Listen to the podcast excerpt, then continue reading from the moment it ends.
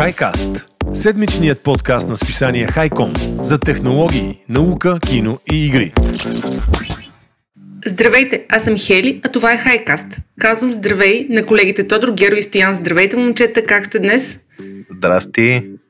Супер. Здравейте. Еми, по-добре от миналата седмица. Вече съм към края на сесията си. Аз лека по лека се възвръщам към най-добрата си форма. Здрасти, Хели. Много ми е приятно пак. Това е епизод 25 и както знаете ще си говорим за наука, технологии, сериали, игри и софтуер. В епизода днес има доста интересни теми, поне по мое мнение. Можем ли да си отгледаме диван или мебел? Илон Мъск строи тунел, проблеми пред производителите на автомобили, резонансен вид телевизор, както и още много новини в седмичния ни обзор. Също така, ако желаете да си комуникирате директно с нас, очакваме ви в нашия Дискорд. Ще оставя линк в описанието. Тази седмица ви каня да гледате игрите като професия с гост Adult който е в нашия YouTube канал, а във Фейсбука ни в четвъртък можете да гледате госта ни Ники Митича, който ще играе игри в Highcom Play. Идва Свети Валентин момчета и мен много ме притеснява, че още нищо не съм купила на моята половинка. И ще съм благодарна, ако ми дадете някакви идеи за технологични подаръци. Първо, вие празнувате ли го този празник? Купихте ли нещо на дамите? Каква е ситуацията при вас? По-важното е той да ти купи нещо, ако ме питаш мен, а не ти на него, но, но както и да е. Естествено, мислиме, аз лично мисля какво да купа на моята половинка, защото много я обичам, дано да слуша подкаста. Много те обичам. Така че мисля все още какво да й купя. Вероятно ще взема едни обици, които са доста красиви, не много скъпи, под 100 лева, с зелено камъче, красота но а, те са малко скучни като за нас. Затова ще споделя с вас какво още мислех да и купа и още не съм се отказал, а именно, представи си мултикукър. Знаеш ли какво е мултикукър, Хели? Знам и даже планирам да си купя, но си взех за хляб пекарна и не знам дали а, пекарна. Аз пък също си мечтая за пекарна. Само казвам набързо, че да, наистина мултикукъра не е най-любимото устройство, което трябва да подарите на една жена, още повече за Свети Валентин, но когато отношенията са ви на такова ниво, че този подарък не би трябвало да ви обиди, мултикукърът е едно чудесно семейно, изобщо хубава вещ, която помага да се готвят най-различни храни и всякакви ястия за нула време. Той представлява нещо като тенджера под налягане или тенджера, която е затворена в един красив красив корпус с електронно управление. Можете да му задавате програми, да сипете вътре зеленчуци, месо, каквото искате и той ще го сготви по вълшебен начин. Не е много скъп, този аз, който съм харесал, струва под 200 лева, има си рецепти и даже доколкото разбирам, някои колеги и познати имат такива, като например Тодор. Тодор, ти имаш мултикукър. Прав си стояне, наистина имаме мултикукър от няколко години, Филипс и супер много добра работа върши. Какво готвите в него? Хляб? Не, в мултикукъра хляб то може, но по принцип не е препоръчително. Всякакви манджи, супи, каквото се сетиш за варене, спагети, макарони. Знаеш кое е най-голямото предимство? Най-голямото предимство е, че можеш да сложиш супата и да си излезеш като пична разходка навънка. И тя да се сготви. И тя като се сготви, тя ще се спре автоматично, т.е. Да. нямаш никакъв проблем. Има два варианта мултикукър. Един е под налягане, другия е нормален, не е под налягане, така че хората имат избор какво да изберат. Но аз препоръчвам Philips моделите, защото са готини и достъпни. Аз пък Тефал съм си харесал, но айде да не досаждаме на хората, да чуеме Геро дали е избрал нещо или пък Хели, кой от двамата ще вземе думата. Ще дам път на дамите аз. Аз так му тръгвах, че се надявах вие да ми дадете препоръки с някакви идеи, но мултикукър няма да взема за Свети Валентин. Часовник си мислех. Земи обици. Обици, да.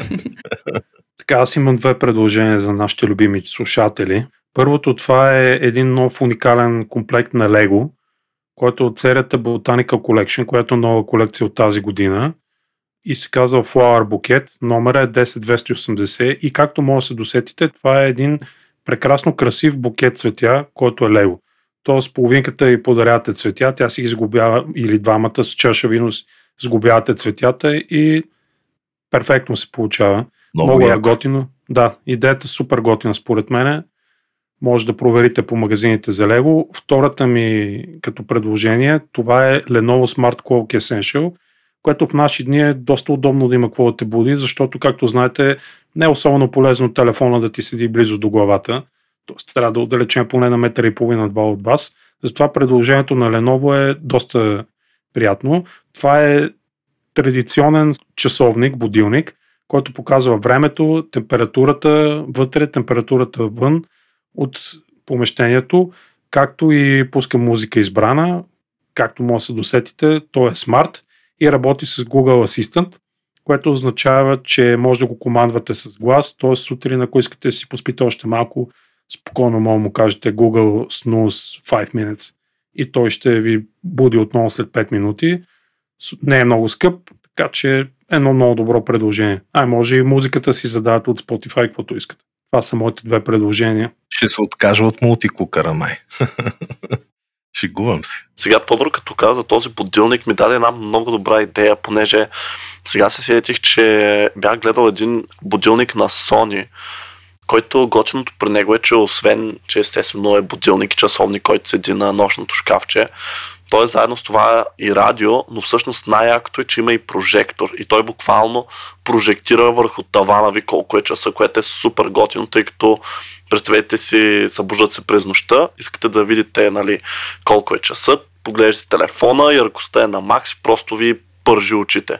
Докато тук го няма този проблем, ако случайно се събудите или просто се чудите дали не е време за лягане, поглеждате нагоре към тавана и директно виждате с LED осветлението, с големи цифри изписано. Но преди това всъщност се бях замислил по-скоро за Kindle, тъй като моят половинка чете много книги. И първоначално си мислех по-скоро може би за неща, които лично нали, съм по-вещ, като в техните категории, да кажем слушалки, тон, клонки, такива неща, но просто осъзнах, че наистина ще е по-добре да погледнеш какво харесва човека и може би ще се допитам вече до Стоян за Kindle, тъй като знам, че той има познания в тази област. Ако се допиташ до мен, рискуваме да говоря около 20 минути на тази тема, така че може би друг път. Затова няма да се допитваме в подкаста, като свършиш той. Аз само да кажа, че получих за коледа Pocketbook Pro и съм много доволна, така че Геро, одобрявам твоя избор на подарък за Свети Валентин и с това малко интро, в което ни дадохте малко идеи какво да купя на моя приятел, започваме с любимата ни част науката. Стояне с теб винаги си говорим или почти винаги си говорим за Международната космическа станция и ти отново си ни подготвя една много любопитна новина. Надявам се пичовете да са добре. Който слуша от самото начало нашия подкаст, знае, че ние ги следим. Надяваме се да сте добре хора, обичаме ви, бъдете здрави. Та, Стояне, как по дяволите, с извинение пред слушателите, можеш да си отгледаш мебел Интересното е, че съкръщението е изследователи от MIT. Знаете, това е един много известен университет в Штатите. Оф, аз си мислих за Международната космическа станция. Леле, колко съм зле, не съм дочела. Да, да. И нищо, нищо доста забавно така звучи буквално Международна космическа станция MIT. На мен също, аз си я направих тази асоциация току-що и затова така се усмихвам. Но да, не става въпрос този път за Международната космическа станция, която ще оставя за другия път, а за MIT изследователи, които скоро ще могат да отглеждат в лабораториите си мебели. И мен ме шокира първоначално тази новина, но за какво става въпрос? Чували сте всички за альтернативите на месото и даже майче сме говорили в някои от кастовете за това как може в лаборатория да се отгледа и култивира месо. Обаче тази технология е нещо подобно на култивирането на месо, само че се отглеждат дървеси на дървесни продукти. Има много причини, поради които това би била чудесна идея, като за начало едно дърво, произведено в лаборатория, ще отнеме много по-малко време за растеж, отколкото дърветата в природата, които растят с години, десетилетия, за да образуват дървесина, която след това отива за производство, горене и така нататък. На второ място, може би по-важното е, че лабораторно изработеното дърво или дървесина би намалило необходимостта от изсичане на дърветата, нашите скъпоценни гори, които са там, за да ни доставят така необходимия кислород и да изчистят въздуха от замърсяване. Така че една такава технология би ни предоставила дървесина по всяко време и на всяко навсякъде, дори в пустините, в, на, на Антарктида, навсякъде. Новата техника ще предложи решение на много проблеми, защото а, ще можем да отглеждаме различни растителни тъкани и то дори без да използваме пръст, нали, земя, ами може би хидропонни системи няма да бъдем ограничени от сезонност, климат или наличието на някакви ресурси. Така че според този екип учени от MIT, които са публикували всъщност тяхното изследване в списанието Cleaner Production, което е екологично издание, те ще използват клетки от растението циния. Циния, аз не знаех, признавам си какво е. Това е едно цвете на лятото, буквално едно червено цвете като градинско, което виси по терасите, по балконите. Клетки от циния ще ги отглеждат култивират лабораторно. Този процес няма да се изисква никаква почва или слънчева светлина за развитие.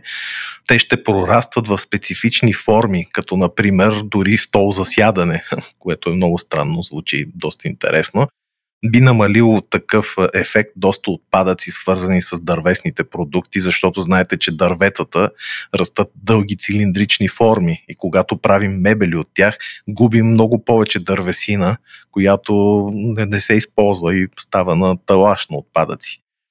Това е много интересно, още начален етап, т.е. сме далеч от това да видим директно мебели, произведени от циния, но всъщност това е важна стъпка към създаване на интересни дървесни продукти в лаборатория. Ако успее, всъщност дървените продукти могат дори да станат по-популярни от опасните пластмасови продукти, които знаете, че замърсяват планетата и океаните. Засекох ли ви с тази новина? Не, между другото, цинята е много любопитно растение. Ти го знаеш? Да, на двора имам цени и, гарант... и то е дивно, между другото. И кучетата ми го пасат, мога да го кажа. Смисъл, както има циня, пускаш кучета и изяжда цинята. Стига. Много странно нещо, да.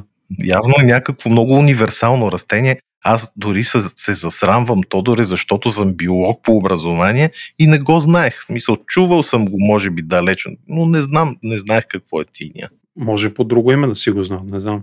Тя нали има гол дядо, някакви такива растения имат и такива народни имена, да ги кажем. Ние ги учихме на латинскито, така че... Голос дядос. Голос дядос, циникус, лятикус. Това са някакви шеги, които не разбирам. Отделно, че това може пък да го отглеждат на Международната космическа станция. Аз стоя аз да върна темата. Нищо чудно. Да, точно. Най-вероятно оттам идва цялото такова растение. Може да. Това в кръга на шегата. Просто не бях дочела какво си ми написал като заглавие. И от тази доста любопитна новина отиваме към Тодор. Тодоре, твой любимец господин Мъск, който още не ни е спонсорирал подкаста, но се надяваме някой ден да го направи, ще строи тунел. Къде е този тунел и за какво му е? Така, така. Както имаш един известен сериал, може да перефразираме заглавието, но всички обичат Илон Мъск. Колкото и смешно да звучи, знаеме, че той е един от най-популярните инфлуенсъри в момента в световен мащаб. И още ето каквото твитне, прайса на акциите скача до небето. То не беше геймстопове, криптовалути, за каквото спомене той се продава веднага. И най-новото му начинание, то не е ново начинание, всъщност на любимата на Геро компания The Boring Company. Това са тунелите под големите американски градове, в които да се движат електрически превозни средства. В случая кметът на Майами, Франсис Суарес, от дълго време се оплаквал, че не могат да направят тунел под реката Майами, има и река Майами, не е само плащ там и океан. По тази река искали да прекарат тунел, през който да минават по-бързо превозни средства. И той се оплакал в медиите, че според последни проучвания тунела, който искали да прекарат, щял да струва почти 1 милиард долара. И то е 2 мили този тунел. Представете си каква е сумата за това нещо.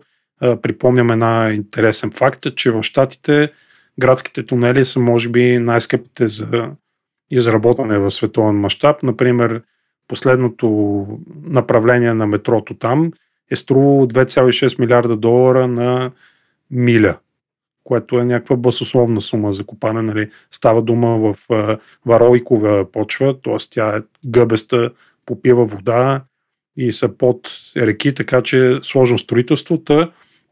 В случая Илон Мъск е обявил, че ще направи този тунел за 30 милиона долара.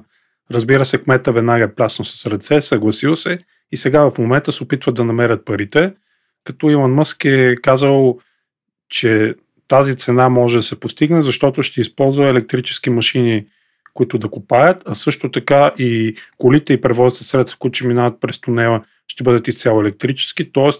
ще бъдат спестени много пари за полагането на специална вентилация, каквато има всеки един тунел, защото изгорелите газове са опасни за здравето. Тук няма да се наложи такава вентилация.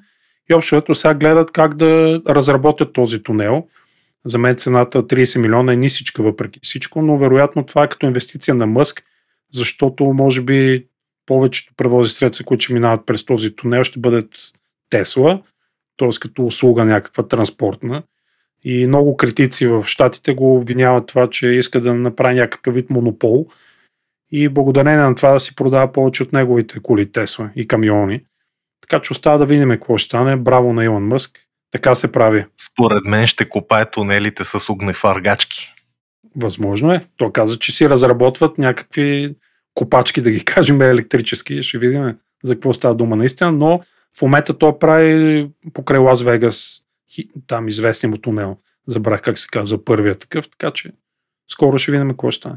Тук кога ще видим такова копане на тунели, които не пропада в плаващи пясъци, не знам. Срещу 30 милиарда може и да видим. може и да видим, да. Тогава сигурно ще дойде на крака да копае тук Илон Мъс за 30 милиарда.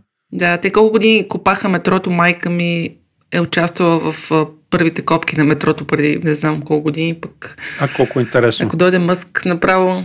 Аз пък си спомням времената, още когато метрото беше на планове, имаше един анимационен филм, в който се базикаха там Чоко и Боко беше. Е, помня ги, Чоко и Боко страшни бяха. Да, плановете на Софийското метро, нали? Космоса и това беше голям хит 80-те години, 90-те началото, така че. То, между другото, майка ми е път инженер и участва в проектирането на метрото, от, както е завършила университет и представете си най-накрая, прямо 2005 или кога беше пуснато първото метро, не знам смисъл. Метрото, да, някъде тогава, да. 30 години по-късно сигурно имаше метро. Не, не, всъщност 2001, да, 2000. Да. Окей, okay, файн. То първият лъч този, който беше направен. Факт ама те тогава използваха готови тунели вече прокопани, така че... Аз пък съм гледал как строят НДК, ама давайте на други теми да не се отплесва. Ех, а, добре. А, тъй като Геро не сме му чували гласа много, минаваме с първата новина, която ни е подготвил към следващия сегмент с интересни новини от света на технологиите, които са ни направили впечатление. Геро, OnePlus, какво се случва? Да, така започнахте да си говорите тук за 80-те години. Аз просто се почувствах много малък и нямаш как да се включа.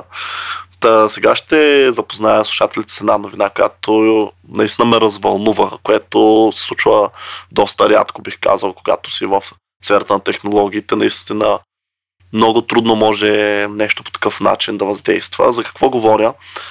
Един много известен ютубър с канала, ако не се лъжа, с няколко милиона абоната, Dave 2D. А и не само той, разбира се, и на други места се появиха изтекли снимки на новия OnePlus 9T Pro. И какво е специалното? Че на камерата му, на задната камера конфигурация, има един надпис Hasselblad. Сега сигурен съм, че всички тук знаем за Hasselblad, но все пак ще разясня за слушателите ни, ако случайно има някой, който не е запознат. Това е шведска марка за фотоапарати, които правят high-end mirrorless фотоапарати, които значи, че те са... Основната им идея е да са компактни. Това значи, че те не са full frame, те са с медиум размер на сензора. И като кажа премиум сегмент, представете си през 2016 пуснаха един фотоапарат, който се продаваше за 13 000 долара, ако не се лъжа. Също така интересен факт за Hasselblad е, че по време на програмата Apollo, точно така същата Apollo 11, лунната мисия, тогава са използвани модифицирани камери на Hasselblad, така че много от снимките, които виждаме, всъщност са направени с устройство от тази марка. И това не е нещо ново. Както знаем, Huawei от години работят с Leica, Nokia са при по-хай-енд устройствата си също работят с Carl Zeiss, но наистина е много вълнуващо, ако това се окаже вярно и OnePlus наистина работят с Hasselblad, тъй като телефоните на OnePlus просто, откакто ги има, поне аз откакто знам за марката и ги следя, винаги са представили едно страхотно съотношение цена-качество. Най-вече хай-енд, топ спецификации, но камерите им винаги просто са изоставали сравнение с конкуренцията. Говоря за останалите флагмани. Това не значи камерите им са лоши, а значи, че просто тези на техните конкуренти са по-добри. И наистина това партньорство с Hasselblad може да е нещо, което ще издигне тази марка на следващото ниво и може би най-после ще успее да ги нареди при най-големите в бранша. И само да добавя за финал, че това не е първото партньорство на Hasselblad с марка смартфони. Преди години те имаха такова и с Motorola. Ако помните, имаше едни аксесуари, които се наричаха Moto Mods, където примерно те приличаха на кейсове, които слагат на определени модели смартфони Motorola и да кажем, слагаш такъв кейс, той е един супер обемист и имаш ели си колко още батерия, капацитет. И така Hasselblad бяха направили Motomod, който естествено представляваше апгрейд над камерата на смартфона.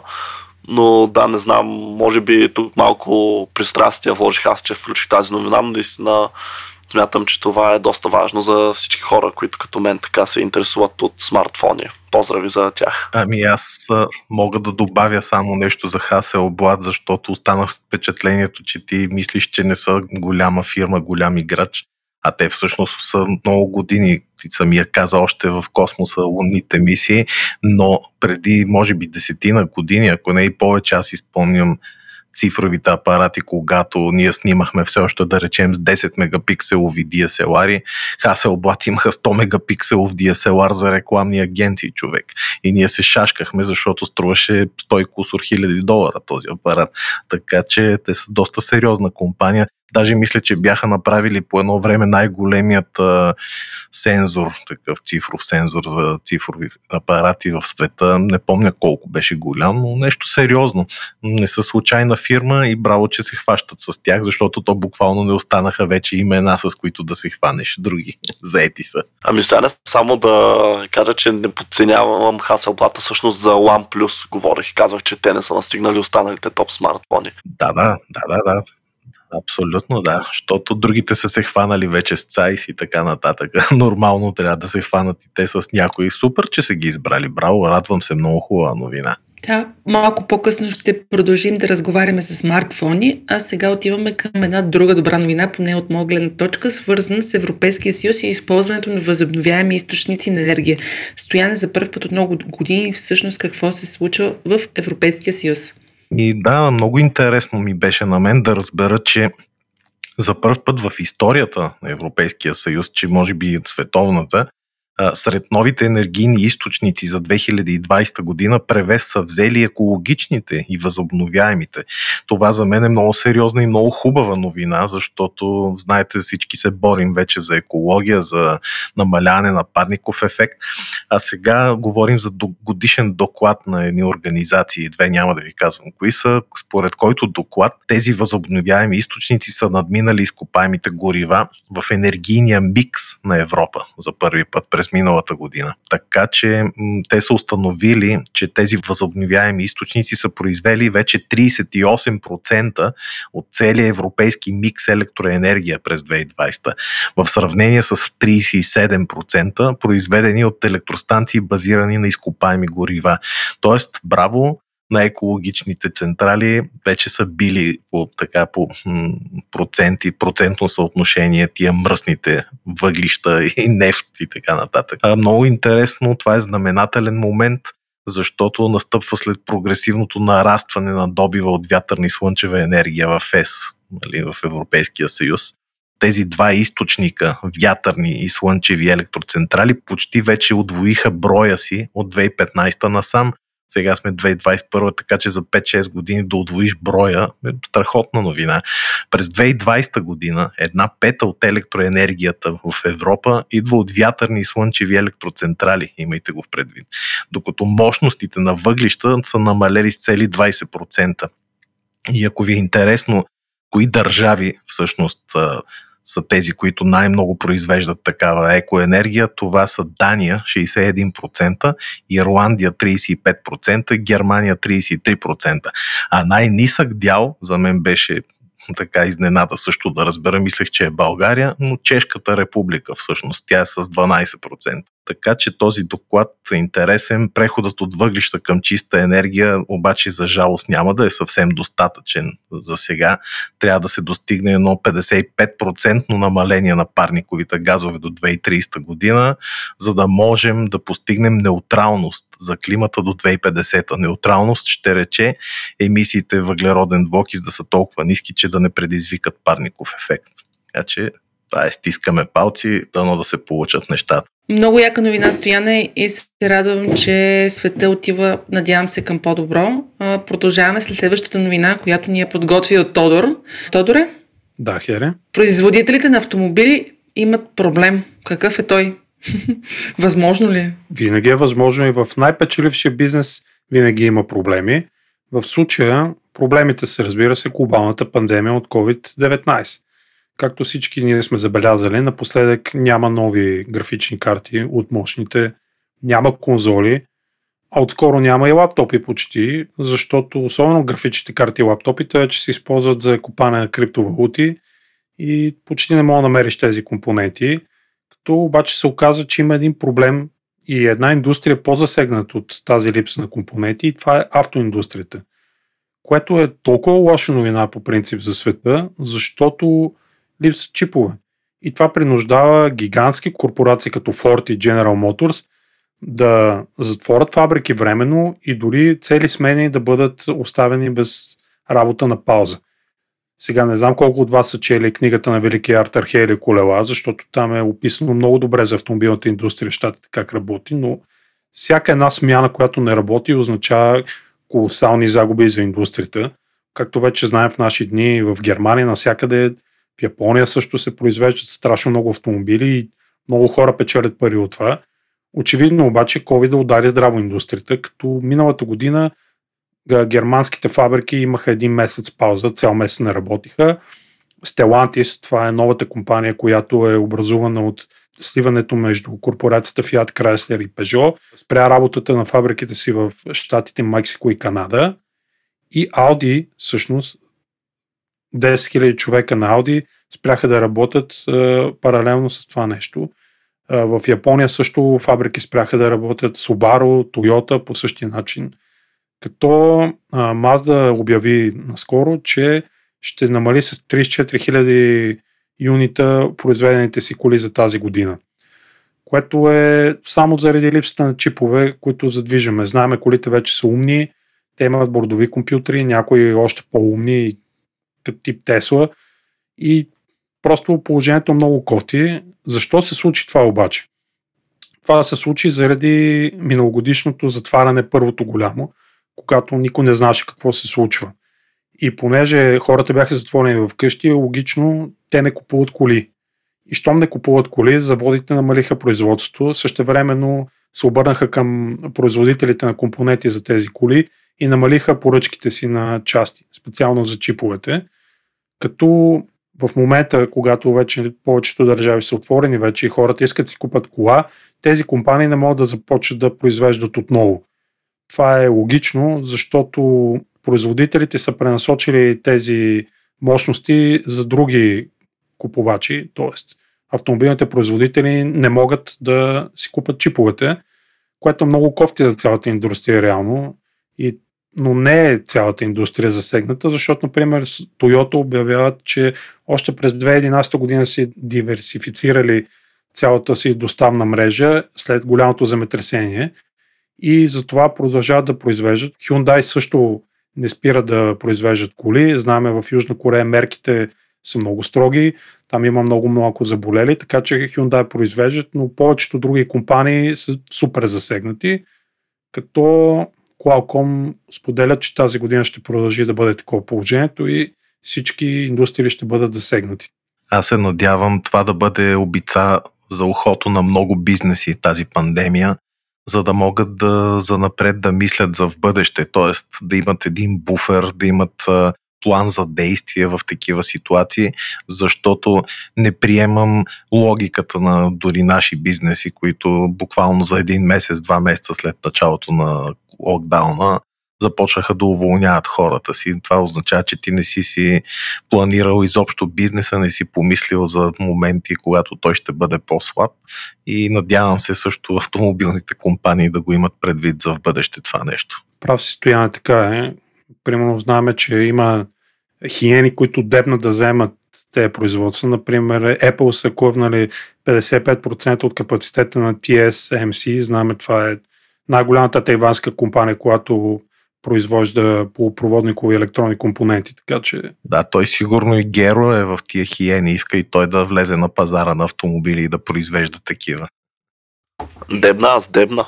И като сме на автомобили, да кажа още една любопитна новина от последните часове, всъщност Hyundai и Apple няма да правят кола заедно, защото Apple като щипа на му общо взето се ядосали на Hyundai, че са обявили предварително за другата им. Така че Apple ще правят с друг колата. Вече казаха, че има шестима кандидати, които се натискат да вземат място на Hyundai и Kia, така че... Много яка новина. Ние с тебе си говорихме тия дни приятелски за това нещо и сега научавам, че са се отказали. Супер да носа Слада, руската компания, да подпишат сега. Която прави с Dacia електрокола, така че да. Е, това е. Заедно. Чудесно е. Аз не мога да повярвам, че Тодор каза нещо, което не е положително за Apple. Исках да ви питам, хора, годишно, според статиста, се произвеждат 92 милиони коли. За какво са нужно толкова много? Примерно една статистика, чето, че в България средно колите са на по 19 години.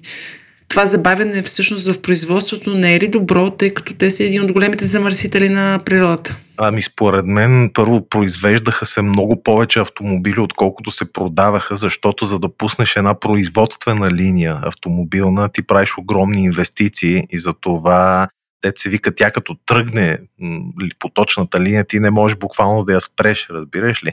И даже имаше такива снимки, сигурно сте гледали преди време, огромни пространства в Штатите и въобще тия държави, които произвеждат автомобили, огромни пространства заети от чисто нови автомобили, паркирани навън и те просто си седят и ръждясват, защото не могат да се продадат. Така че точно това е един от ефектите на това свръхпроизводство и на тези растежи на економиките, които аз не одобрявам. Произвежда се, след това се хвърлят някакви неща, дето никога не са употребявани. Е страшно безумие. Поред мен е крайно време да се мисли доста по-разумно, по-цивилизовано, да не се разхищава и така.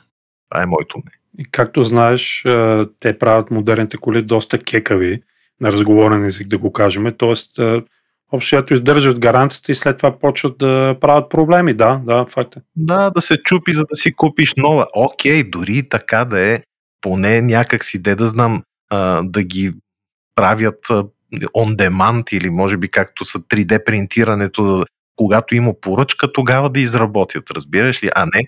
Еми, нали са, това им е проблема, също те нямат компонентите, защото производството е огромно. Точно, да, да. Това всичкото е един урок, просто надявам се да е един урок, за да се преориентират економиките и тези индустрии към по-разумно изразходване на, на всичко. Ти виждаш в момента проблеми с видеокарти с какво ли не. Аз днес като слушах игрите като професия. Е, с видеокартите знаеш, то е от купането на криптовалути идва цялото нещо, така че не е изненада това, което се случва, но за колите си прав. Аз няма проблем с това, че се чупат по-често защото така няма да имаме проблема, за който Хели казва, че автопарк е на 20 години прямо в една държава.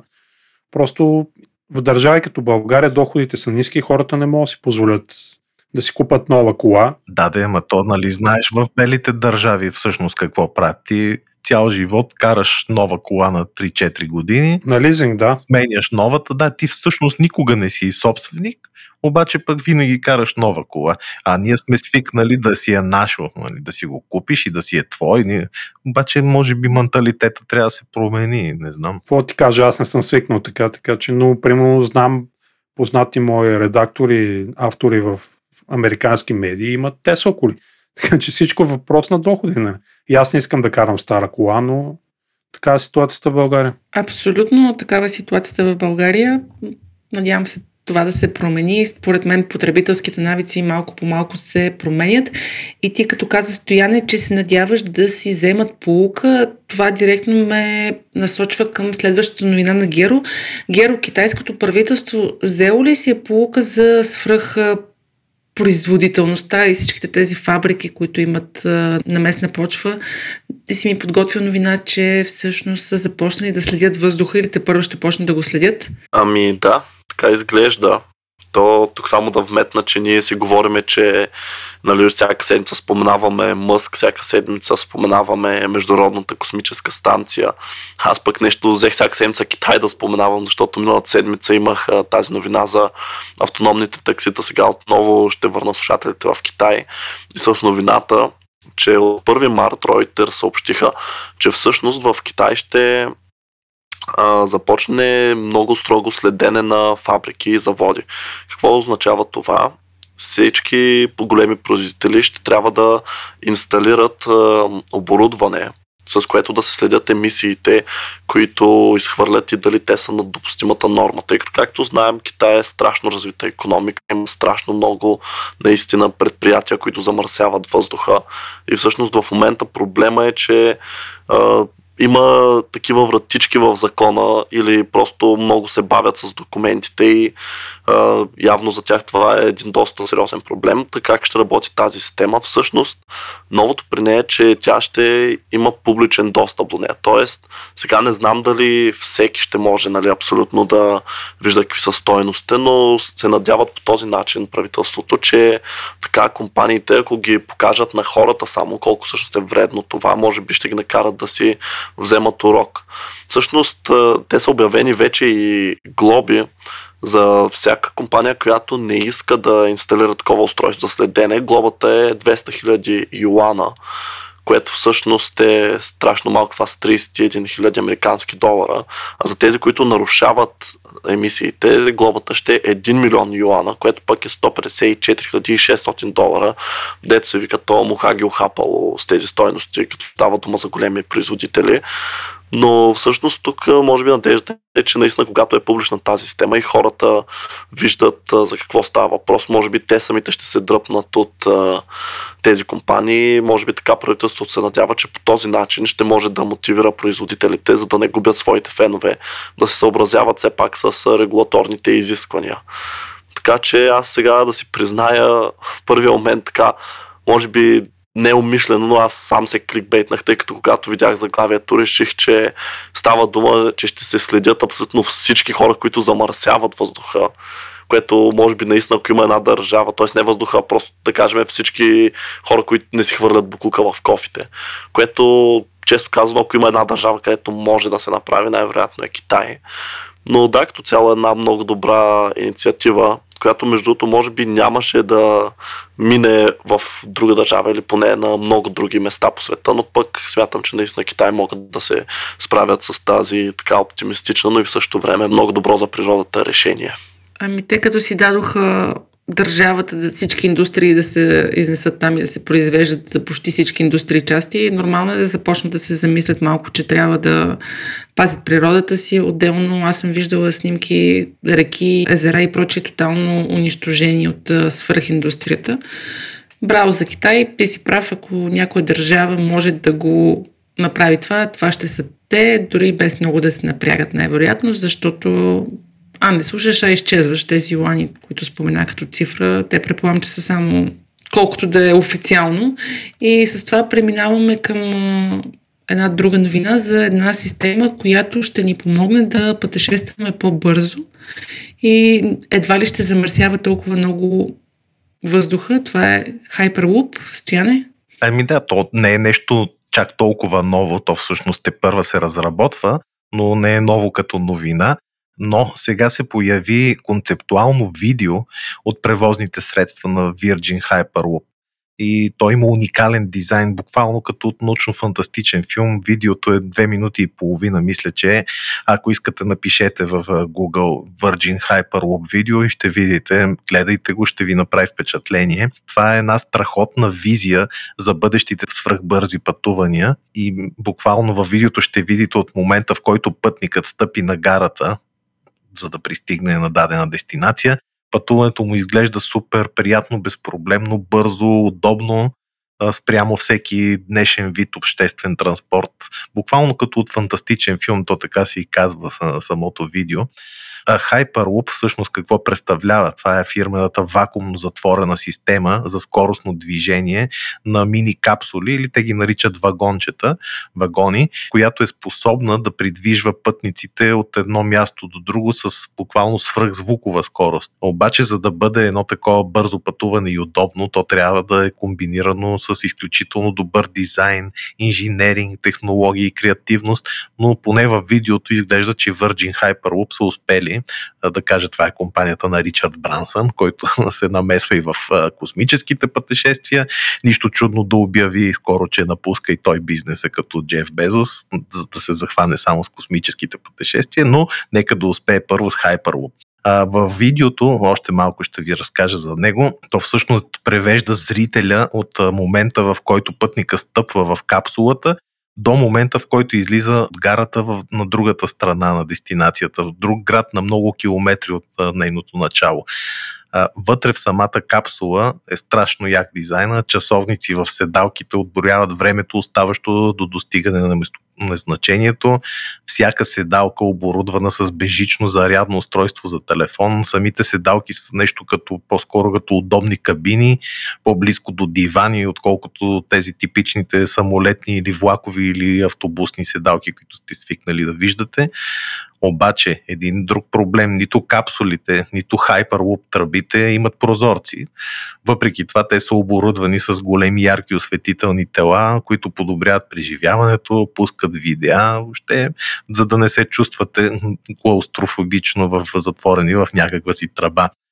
Но това не е само приятно пътуване, то е доста ефективно, защото всяка капсула побира 28 пътника наведнъж ако ви се струват малко, имайте предвид, че те се движат в конвойна система, т.е. пътуват една за друга в тръбите, нареждат се много капсули и стартира е, веселбата, дето се казва, започват да се движат с страхотна скорост една за друга и чак когато вече пристигат до местоназначението, се разделят в различни разклонения. Примерно, ти си за този квартал, ти си за ония квартал този метод позволява на хиляди пътници в час да се движат безпроблемно.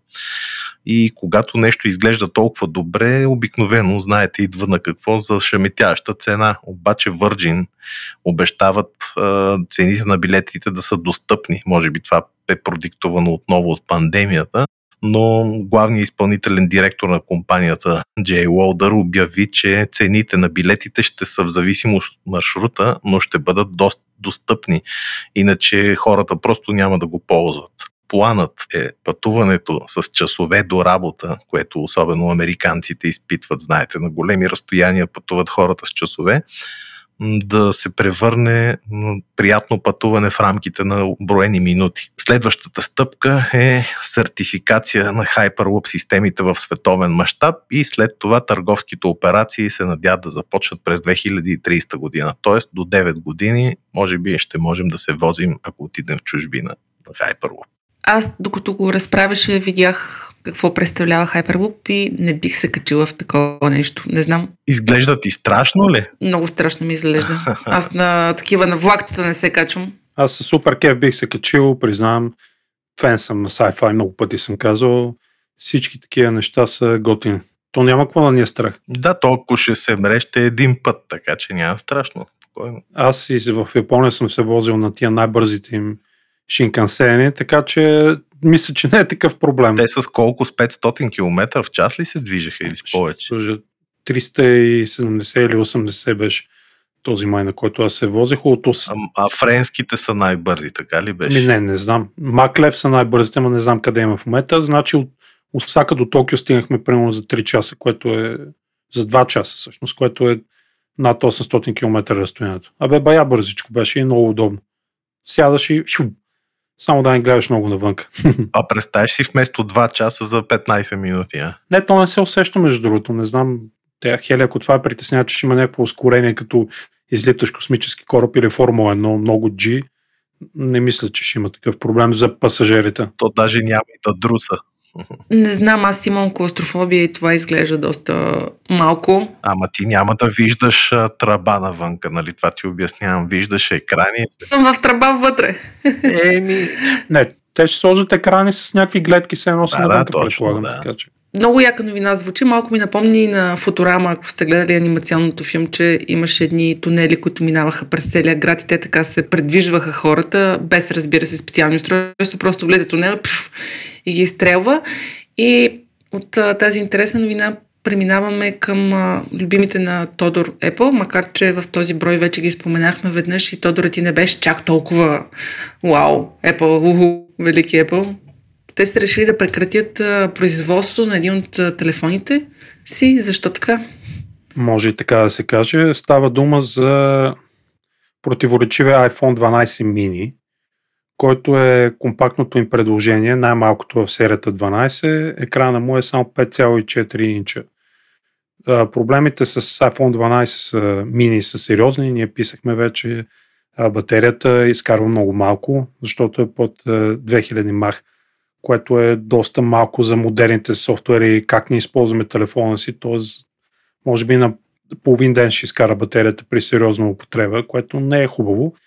И хората не ги купуват. Просто това е истината.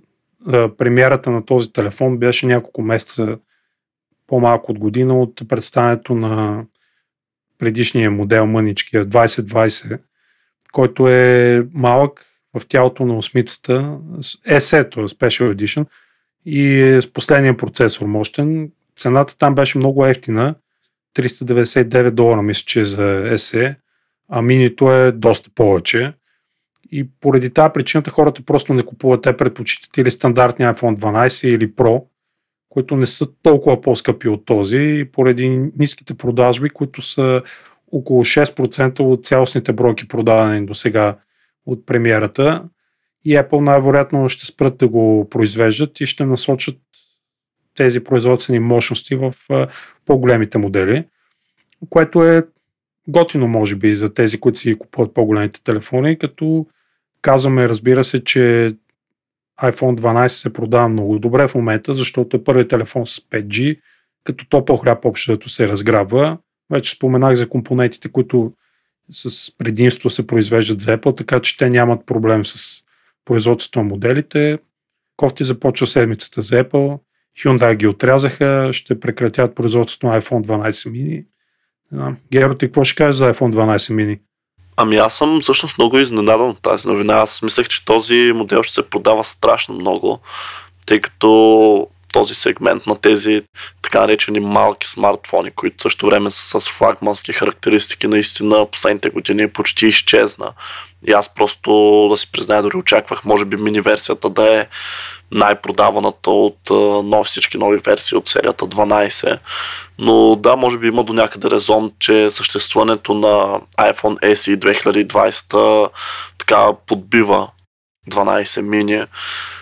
А и те като цяло Apple никога всъщност не са славили с голям капацитет на батерията и естествено това не е било чак такъв проблем, въпреки че много хора знам, че се оплакват от това колко издържат, но явно този път наистина това е нещо, което много малко хора могат да живеят с него и според мен ако те наистина се откажат, това е една страхотна възможност и трябва някой производител просто да се опита този сегмент да го съвладее, тъй като познавам страшно много хора, които те не са готови да използват такъв голям смартфон, вече все по-малко стават изборите.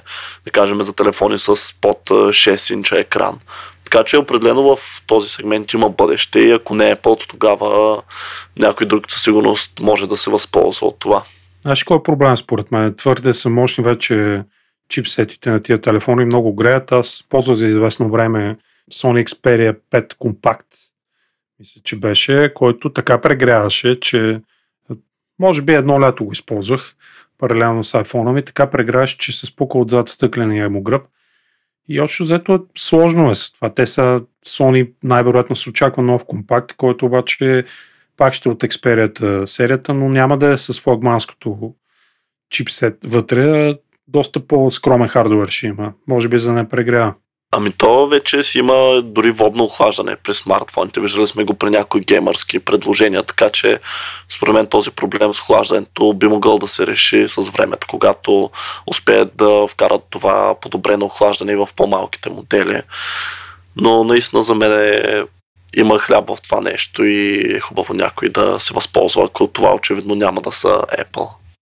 Тъй като все пак от друга страна пък дизайнът на iPhone SE си е, да си окажем, устарял. Той е все пак същия като на iPhone 8. Така че ако някой успее да направи хубав смартфон с флагмански характеристики, както например Samsung се опитаха да направят нещо такова с Galaxy S10 и ако помните преди две години. Така че според мен има, има. Стига някой да иска, определено ще има интерес към подобно нещо, но естествено може и да грешат, тъй като тези компании те си правят, дават хиляди, може би дори милиони за проучване на пазара и знаят какво всъщност искат потребителите. Прав си, но по-големия модел, като ти струва 100 лева примерно отгоре, взимаш по-големи. Ако нямаш чак такова желание да имаш по-малкия, нали? Тоест iPhone 12 стандартния не е толкова по-голям от iPhone mini. По принцип, да, те всъщност разликите между тези малките и големите телефони най-често при флагманите са две. Едното е по-голяма батерия и другото е по-голям екран. Като цяло всичко останало е еднакво. И камера, модули, и процесори и така нататък. Така че, но пък аз го казвам, понеже а, нали, имам познати, които се допитвали до мен, когато иска да изберат нов смартфон и нерядко чувам нали, това условие да не е много голям или просто да не е много тежък. Може и да е само тук в България всъщност да е така, не съм се замислял, може би просто ние тук сме си свикнали така да си носиме малки смартфони с нас и да не искаме да носиме някакви големи токмаци просто. Ако могат поне да ти влизат в джоба, аз трябва да ви призная, че въобще не страдам за това, че Apple ще спрат един от моделите си телефони, както и не страдам за героя в следващата ни новина, който, доколкото разбирам, има няма 60 милиона долара в биткоини. Геро, какъв е този германец? Имаш ли му телефона? Има ли си гадже? Смисъл, Разкажи малко повече. Ами да, тя е много забавна история всъщност. Аз я включих, но то по-скоро исках да ви питам вие какво мислите по темата, тъй като самата история тя не е нищо особено. Просто очевидно един копач на биткоини от Германия е бил заловен от полицията, само че преди това той е успял да си изкопа така 60 милиона в биткоин. И полицията го залавя, нали, взимат му дигиталния портфел, всичко, обаче той не си казва паролата. И излиза този там представител на полицията и казва, нали, ние го фанахме, взехме, нали, каквото има, обаче той не иска да ни каже паролата си. И съответно, нали, човек той най-вероятно е осъден, ако не се лъжа, мисля, че имаш присъда, така че той буквално ще чака едва не да излезе, може би след това да се бори за това имущество, но тук въпросът е друг. Аз все още съм много раздовен на това дали криптовалутата е бъдещето, тъй като точно това е един от големите проблеми, точно тази история. И защо визирам? В момента всъщност има някъде около, както знаем, само да уточня, че биткоин не е неизчерпаема валута.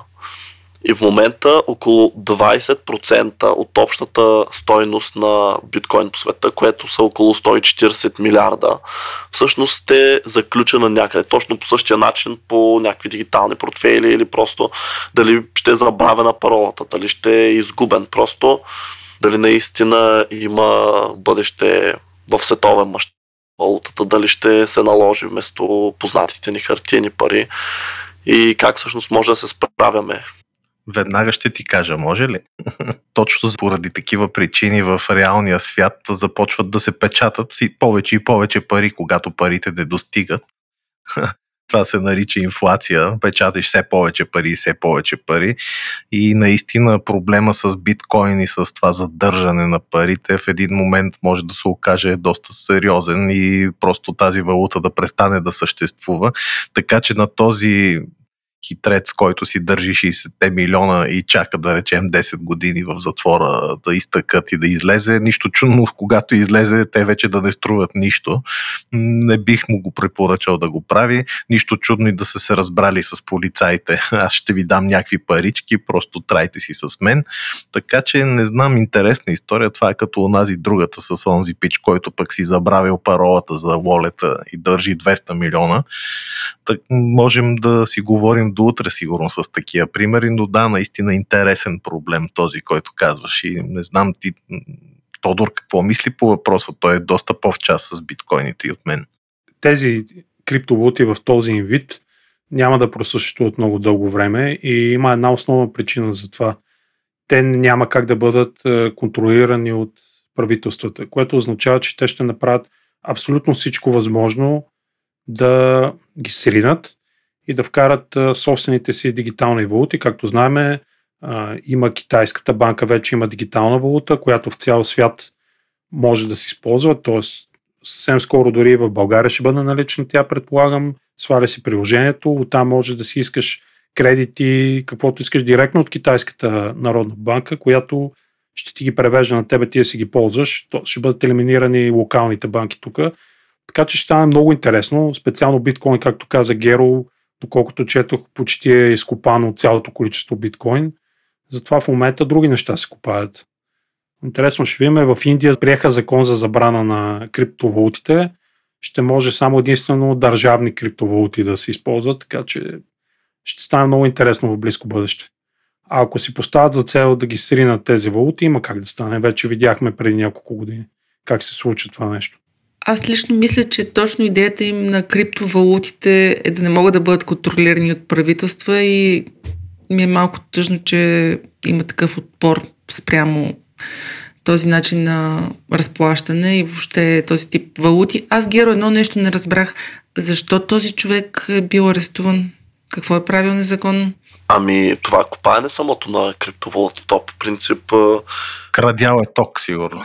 Да, най-вероятно е това. Не мисля, че беше, тъй като новината е от да върчи. Там не са изпадали в такива технически. По-скоро обясниха нали, за това, което аз прочетах за самата измама, но да, най-вероятно просто е правил някакви схеми там за крадене на ток, дали ще е за крадене на мощност, за такива неща.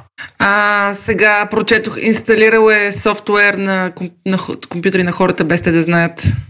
А, да, верно, че това беше. Ми да, това между е един от много популярните начини, когато за да не се налага нали, сам да инвестираш в видеокарти. Да, за това много внимавайте какви торент софтуери ползвате, защото много от тях имат инсталирани подобни софтуери, които всъщност ви превръщат в Ghost компютър се наричаше, нали така стояне? В който копаеш и работиш за някой. Ами, да, гост, зомбирани, да, по-скоро зомбита. Зомби, да, зомби. То, този термин не е точно за биткоините измислен, а по-скоро за тия denial of service атаки, които да можеш хиляди заявки да пуснеш към даден сървър и той да падне, но може би се използва и за биткоините. Аз само да кажа, че не само компютрите, имайте предвид, че и смартфоните доста страдат от такива приложения, които имат в тях копачки на биткоини. Много трябва да се внимава с това. Абсолютно съм съгласна. Проверявайте софтуера, който ползвате и си инсталирате защото може да се окажете, че сте част от някоя ферма за биткоини. И така преминаваме към следващата новина. Стояни ти си ни подготвил нещо, което аз не разбрах. Резонансен телевизор. Да, съм го сложил в кавички, обаче, нали, първия момент, като прочетеш прототип за резонансен вид телевизор, работеш напълно безжично, без никакви кабели. Това е малко игра на думи нарочно, защото става въпрос за един руски стартъп, Resonance, пише се Reazonance, което е игра на думи, пак казвам. Думата Resonance означава разумност, а резонанс е резонанс, знаете какво е. Така че а, всъщност този телевизор, базирайки се на такава бежична технология, идеята е да се премахне електрическият кабел, защото Знаете, в наши дни телевизорите са едни страхотни, красиви, елегантни устройства. Отдавна се монтират на стени с лекота, обаче до какъвто и дизайн да имат, всички се налага да използват проводници, които никой не харесва.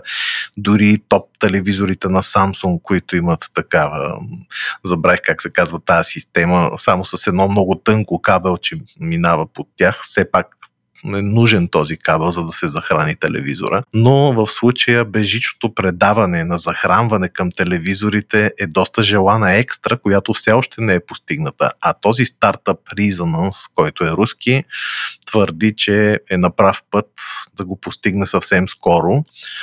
Техният безжичен телевизор работи в отсъствието на захранващи щепсели, всякакви такива кабели. Има самостоятелна електрическа предавателна и приемна намотка, която е интегрирана в новия му дизайн. От стартъпа са обяснили, че тяхната технология се различава от други подобни, които още също са в процес на разработка, но тяхната достига за ефективност от 90% и освен това ще бъде на много добра цена.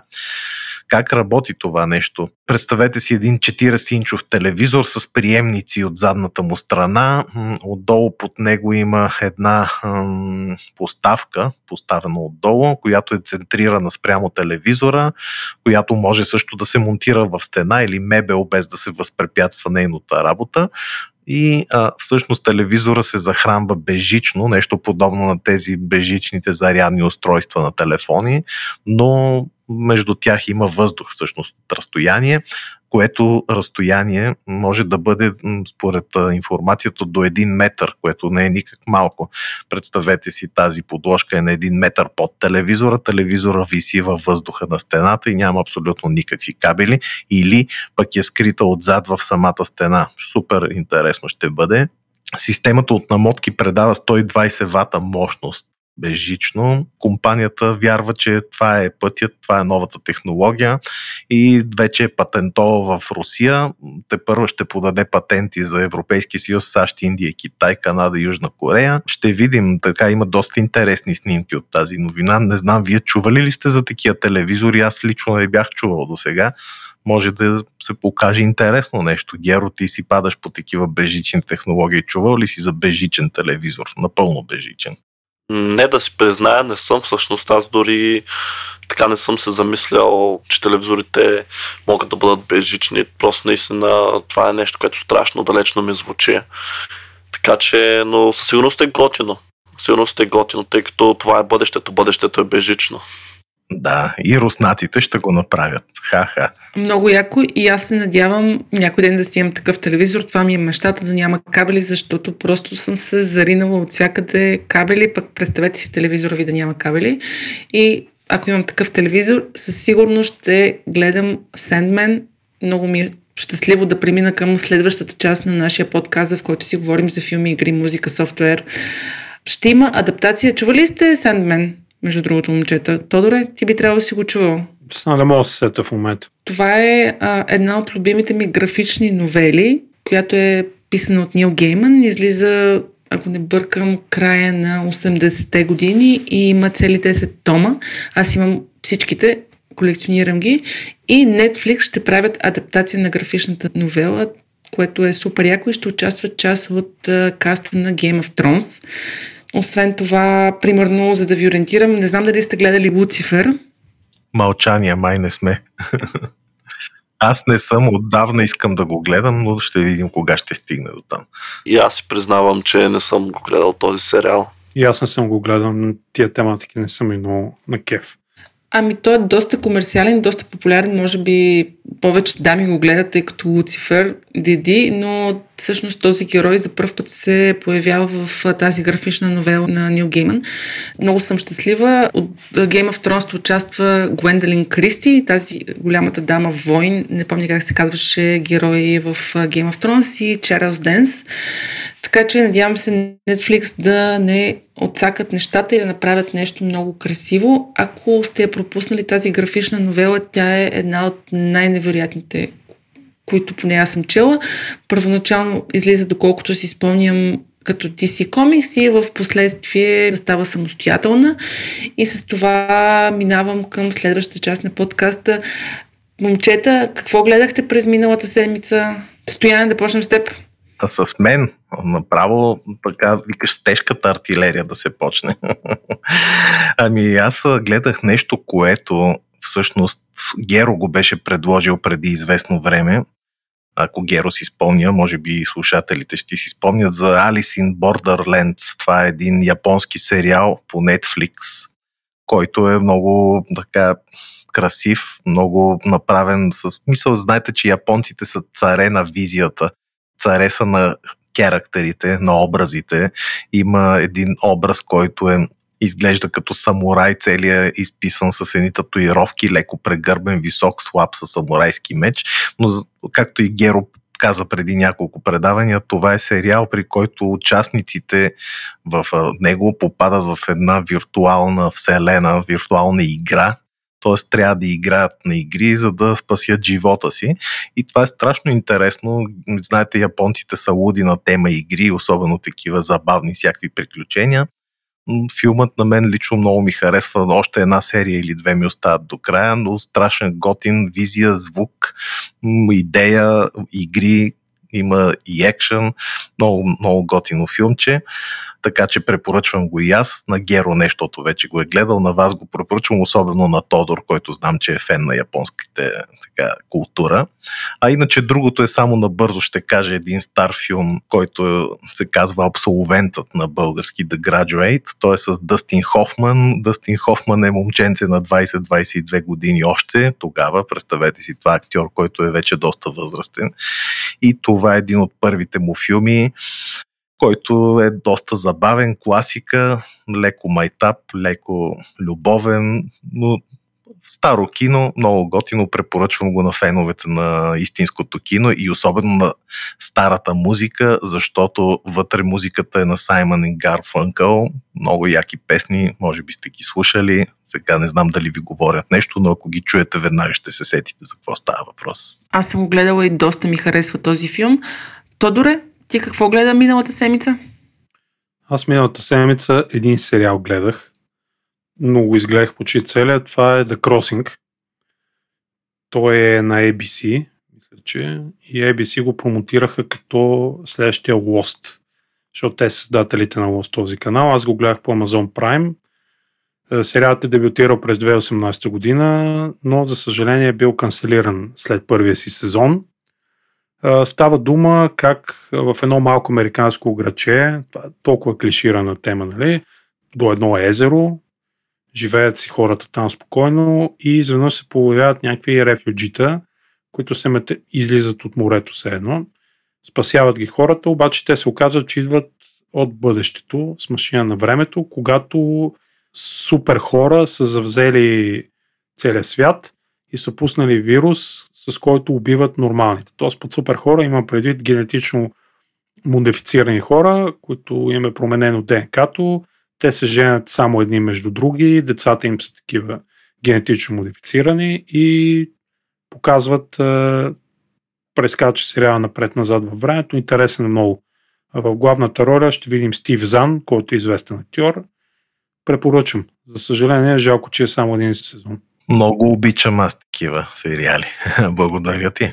Да Кросинг е за теб тогава. Супер. Добре, и тъй като Геро, доколкото разбрахме, учи доста усилено за сесия. Директно преминаваме към игрите, нали така? Да, точно така. Но другата седмица вече обещавам, че ще се включа и аз с някой сериал, тъй като съм си набелязал някой, който искам да изгледам. Както казвахме в първи клас, закълни се. Тодоре, май само аз и ти сме играли миналата седмица. Най-вероятно е така.